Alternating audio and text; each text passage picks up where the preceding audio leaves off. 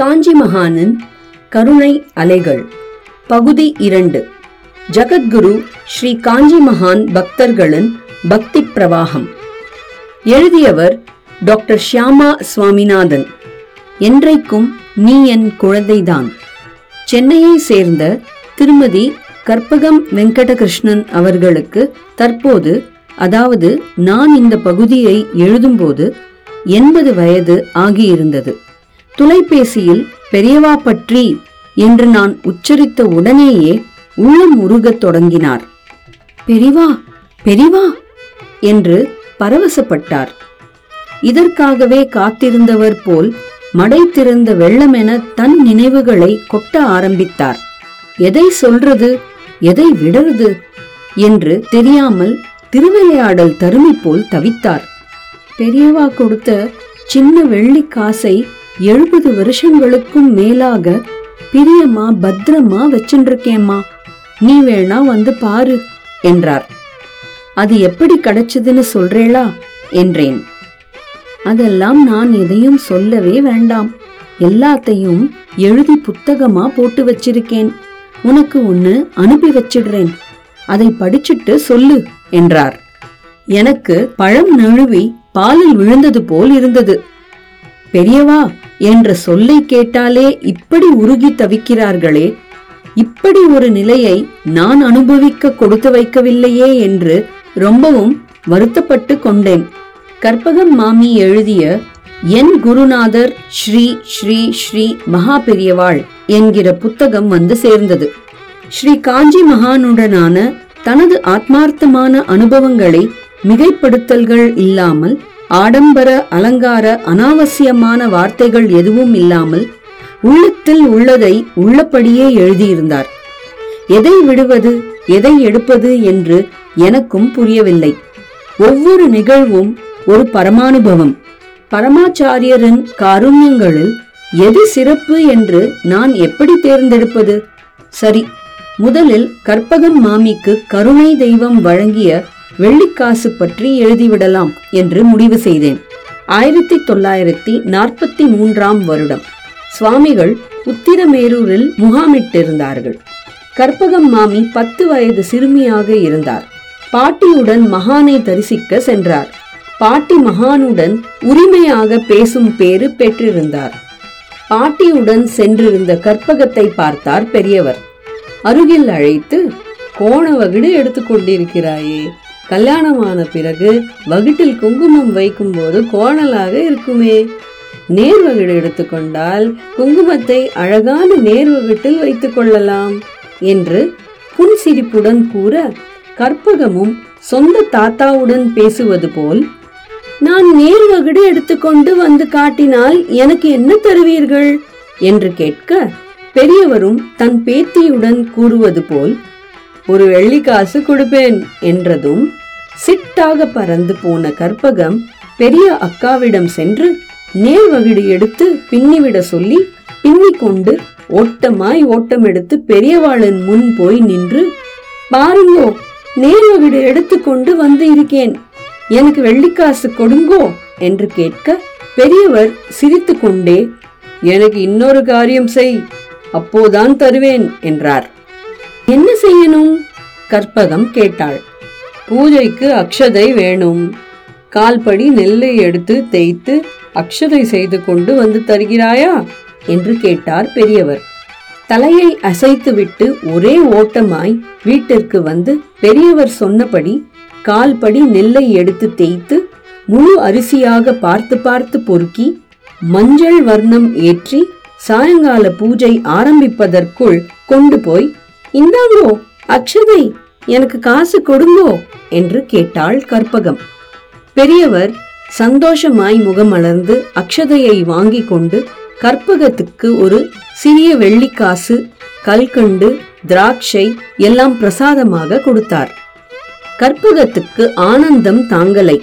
அந்த மகான் கொடுத்த காசை மகிழ்ச்சி பொங்க மீண்டும் மீண்டும் பார்த்து பூரித்து போனாள். காஞ்சி மகானின் மீது அந்த பத்து வயது சிறுமிக்கு மகா ஈடுபாடு உண்டாயிற்று. கையில் வைத்திருந்த காசு கண்களை பறித்தது. அதன் ஈர்ப்பு சக்தி அந்த சிறு வயதிலேயே கற்பகத்தை கட்டி போட்டது. இப்போதும் கற்பகம் மாமிக்கு அந்த ஈடுபாட்டிலும் அந்த காசின் ஈர்ப்பு சக்தியிலும் இம்மி அளவு கூட குறையவில்லை. அந்த வெள்ளி காசையே காஞ்சி மகானாக தரிசித்து மகிழ்கிறார். அதே சமயத்தில் நிகழ்ந்த தன் தாயாரின் சோகத்தையும் மகானின் கருணை கடாட்சத்தையும் தொடர்ந்து கூறினார் கற்பகம் மாமி. பெரியவா எனக்கு வெள்ளி காசு கொடுத்த அதே சமயத்தில்தான் எங்க அப்பா காலமாகி ஆறு மாதம் கூட ஆகியிருக்கவில்லை. எங்க அம்மா ரொம்ப சோகத்துல இருந்தா. ஊர் பெரியவங்க எல்லோரும் தினம் அவகிட்ட வந்து பெரியவா இங்க வரப்போறா. அவ ஸ்நானம் செய்ய குளக்கரைக்கு போவா. வாசல் பக்கம் வருவா கோயிலுக்கு போவா. அதனால நீ பெரியவா கண்ணிலேயே படக்கூடாது வாசப்பக்கம் வரவே கூடாது என்று ஆளாளுக்கு வந்து கண்டிஷனா சொல்லிட்டு போவா. அப்ப எங்க அம்மாவுக்கு வயசு முப்பது தான். அவங்கெல்லாம் போனதும் அம்மா ரொம்ப அழுவா. அவ எதுக்கு அழறான்னு புரிஞ்சுக்கிற வயசு எனக்கு இல்லை. ஆனா அம்மா அழறது எனக்கு கஷ்டமா இருக்கும். பெரியவா வந்தா அம்மா ஏன் வாசப்பக்கம் வரக்கூடாதுன்னு சொல்றாங்கிற விஷயம் எனக்கு புரியவே இல்லை. பெரியவா வந்தா எனக்கு காசு கொடுத்தா ஒரு வாரம் தங்கிட்டு காஞ்சிபுரத்துக்கு கிளம்பினார். ஊர் எல்லை வரை பெரியவாளை ஜெய ஜெய சங்கர ஹர ஹர சங்கர கோஷத்தோட வழி அனுப்பிட்டு வந்து ஊர்க்காராலெல்லாம் களைச்சு போய் தூங்கி போயிட்டாங்க. நானும் என் தம்பி தங்கைகளோடு தூங்கிட்டேன். ராத்திரி பத்து மணி சுமாருக்கு எங்காத்து வாசல்ல ஜெய ஜெய சங்கர ஹர ஹர சங்கர கோஷ சத்தம். அக்கம் பக்கத்துல எல்லாரும் வாரி சுருட்டி கொண்டு எழுந்து வந்து பார்த்தா பெரியவா எங்காத்துக்கு எதிரில் பல்லக்கிலேருந்து இறங்கி வந்து எங்காத்து கதவை தட்டினார். பெரியவா வந்திருப்பது அம்மாவுக்கு தெரிஞ்சு எங்களை தட்டி எழுப்ப நாங்க எழுந்திருக்கவே இல்லை. அம்மா கதவை திறக்காம உள்ளேருந்து குழந்தைகள் எல்லாம் அசந்து தூங்கிட்டு இருக்கா என்று குரல் கொடுத்திருக்கா. அவளையே வந்து கதவை திறக்க சொல்லுன்னு பெரியவா சொன்னதா யாரோ குரல் கொடுக்க அம்மாவே கதவை திறந்து ஒதுங்கி நின்னிருக்கா. எல்லோரும் தபதபன்னு உள்ளே நுழையிற சத்தம் கேட்டு நானும் எழுந்துட்டேன். பெரியவா ரொம்ப பழகின மனுஷா மாதிரி உள்ளே வந்து மாடிப்படி ஏறி மாடிக்கு போனார். எங்க வீட்ல மூன்று மாடி. எல்லாத்தையும் பார்த்துட்டு மேல் மாடிக்கு போய் அரை மணி நேரம் காஞ்சிபுரம் இருக்கும் திசையை பார்த்தார். தாத்தா அப்பா காலத்துல பெரியவா வந்திருப்பதை பத்தி சொல்லிட்டு இங்கிருந்து பார்த்தா காஞ்சிபுரம் வானவேடிக்கை தெரியும் என்று சொல்லிவிட்டு விடுவிடுவென படிகளில் இறங்கி தன் கையில் இருந்த தண்டத்தால் ஓம் ஓம் ஓம் என்று மூணு தரம் எழுதிவிட்டு வாசற்படி இறங்கி பல்லக்கில் ஏறி உட்கார்ந்து காஞ்சிபுரம் போகலாம்னு சொல்லி கிளம்பி போய்விட்டார்.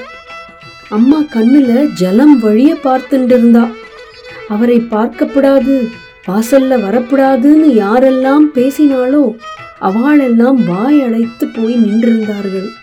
அம்மா மனசு படுற பாடு பெரியவாளுக்கு தெரியாதா என்ன? அதிலிருந்து எனக்கு பெரியவா கிட்ட அபாரமான ஈடுபாடு என்று மேலும் பல பல ஆச்சரிய அனுபவங்களை சொல்லிக் கொண்டே இருந்தார். கேட்டுக்கொண்டிருந்த எனக்கு அவரின் எந்த அனுபவங்களை எழுதுவது எதனை விடுவது என்று தெரியவில்லை. ஆனால் கற்பகம் மாமி கடைசியாக சொன்ன ஒரு விஷயம் என் மனதை மிகவும் கசக்கி பிழிந்தது. அதையும் சேர்த்து கொண்டு விடலாம் என்று தோன்றியது. இதோ அவர் சொன்னது. ஆயிரத்தி தொள்ளாயிரத்தி தொண்ணூத்தி ஐந்தாம் வருஷம் ஆகஸ்ட் பத்தொன்பதாம் தேதி என் கணவர் காலமானார். ஒன்றும் புரியாமல் உட்கார்ந்திருந்தேன். அடுத்த நாள் விடியற்காலை எங்கள் வீட்டு பூஜை அறையில் இருந்த பெரிய காமாட்சி படத்திலிருந்து அம்பாளே இறங்கி வந்து அவன் ஹிருதயத்தில் பிரச்சனை இருந்ததால் அவன் சிரமப்படக்கூடாதே என்று அவனை அழைத்து கொண்டு விட்டேன் என்றார். அதேபோல் அவர் இறந்த ஐந்தாம் நாள் என் கனவில் பெரியவா என் வீட்டிற்கு அருகே உள்ள கோவிலில் வந்து தங்கியிருப்பது போல் இருந்தது. பெரியவாளை போய் பார்க்க முடியலையேன்னு ரொம்ப வருத்தப்பட்டு கொண்டிருக்கும் போது மடத்து சிப்பந்தி ஒருவன் என்னிடம் வந்து உங்களை பெரியவா அழைச்சுண்டு வர சொன்னா என்றான். நான் உடனே வருத்தமாக எனக்கு அந்த பாக்கியமும் தகுதியும் அவர் எனக்கு தரலை. என்னால வர முடியாது என்று சொல்லிவிடு என்று அனுப்பி வைத்தேன். அப்படியா சொன்னா அப்ப நானே வரேன் என்று பெரியவா சொல்லிவிட்டு அவரே வந்து என் தலையில் கை வைத்து நீ என்னைக்கும் என் குழந்தைதான். உனக்கு பேதம் அபேதமே கிடையாது. நீ ஏன் அனாவசியமா அழறே? அவன் எங்க இருக்கான்னு உனக்கு காட்டுறேன் வா என்று அழைத்து செல்கிறார். காஞ்சிபுரம் மடத்துல பெரியவா ஸ்ரீ சந்திரமௌலீஸ்வரர் பூஜை செய்ய அவர் என் கணவர் அருகில் இருந்து தாமரை புஷ்பங்களை ஒவ்வொன்னா பூஜைக்கு எடுத்து வச்சுக்கிட்டு இருக்கார் பெரியவா என்னை பார்த்து இப்ப தெரியறதா? அவன் வேற எங்கேயும் போகல. என்கிட்ட தான் இருக்கான். இப்ப திருப்தி தானே கேட்டுட்டு மறுபடி என் தலையில கைய வச்சு நீ என்றைக்கும் என் குழந்தைதான் என்கிறார். நான் அவர் பாதங்களில் விழுந்து நமஸ்கரித்து அவர் பாதத்தையே கெட்டியாக பிடிச்சுக்கிறேன். அவர் பாதங்கள் எவ்வளவு மிருதுவானது தெரியுமா? என்ற மாமி இது கனவானாலும் நான் சத்தியமாக தான் நினைச்சு வாழ்ந்துட்டிருக்கேன் என்றார்.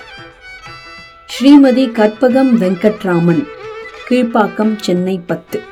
ஸ்ரீ ஸ்ரீ ஸ்ரீ மகா பெரியவா ஸ்துதி. ஸ்ரீ சந்திரசேகர ಯದೀಂದ್ರ ಸರಸ್ವತೀನಾಂ ಶಾಂತಾತರಂಗ ಕಲಿದಾಗಿಲ ಬಾವುಗಾನಂ ಕಾಂಚೀಪುರಸ್ಥಿತಂ ಕಾಮಕೋಟಿ ಪೀಡಮುಪಾಶ್ರಿತವದಾಂ ಶರಣಾಮುಬಾಸೆ ಜಯ ಜಯ ಶಂಕರ ಹರ ಹರ ಶಂಕರ